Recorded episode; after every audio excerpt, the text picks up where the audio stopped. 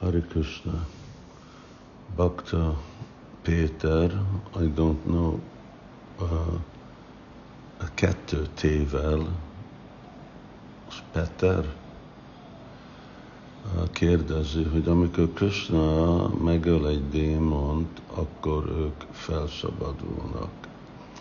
A démonok, akiket a félisten megöl, ők kapnak-e valami uh, hasznos eredményt, és ha igen, akkor mit?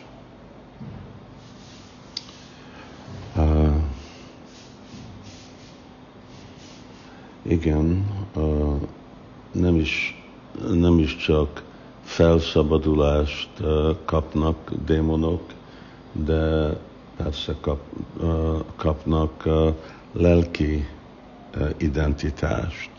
Uh, Putana ment a, a lelki világba, a, a Sisupal, ő is persze Jai, Vijay, akkor ő volt, és ő is, ő is ment. És van példa más, sok más élőlény, és ez csak Krishna, ugye az egyik uh, tulajdonsága Krishnának, hogy uh, felszabadulnak uh, azok a démonok, akiket ő öl. És az a felszabadulás lehet mind a Brahma Jyoti, arról is van sok példa, vagy uh, inkább valami, ami transzendentálisabb. Na most mi az, a, a, amikor a félistenek?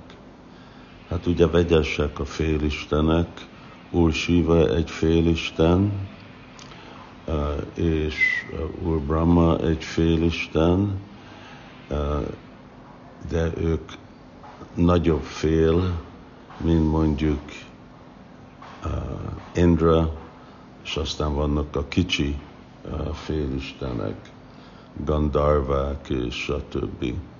Szóval itt vegyes, és a, a, ami fontos igazából, az a Krishna tudat.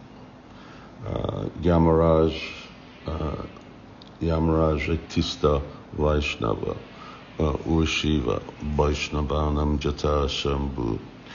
Uh, és vannak olyan félistenek, nem sok, akik tiszta Vaisnavok, és aztán vannak, akik meg teljesen alacsonyabb szintűek. Na most azt sem a Bhagavatam, hogy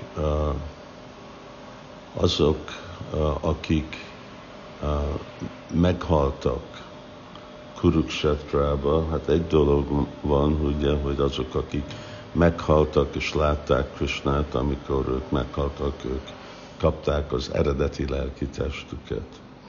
De a másik az, hogy azok, akiket Arjunának a nyila meg, megölt, ők is kapták a lelki testüket, ők is felszabadulást kaptak. Szóval itt egy példa, amikor egy Vaisnav, Na most ugye Arjuna több mint lehet mondani, hogy uh, több mint uh, másik félistenek, nem mind Úr Shiva, mert Úr Shiva ugye Krishnának egy uh, formája, uh, de az a különleges szerep, amit Arjuna játszik Krisnának a kedvelésébe, az csak egyéni.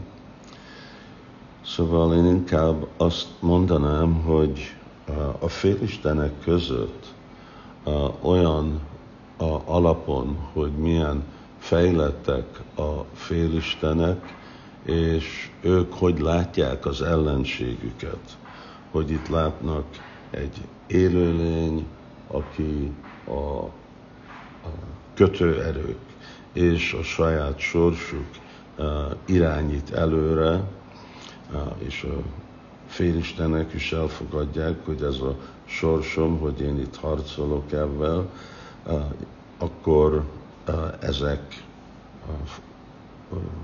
fognak egy magas eredményt adni.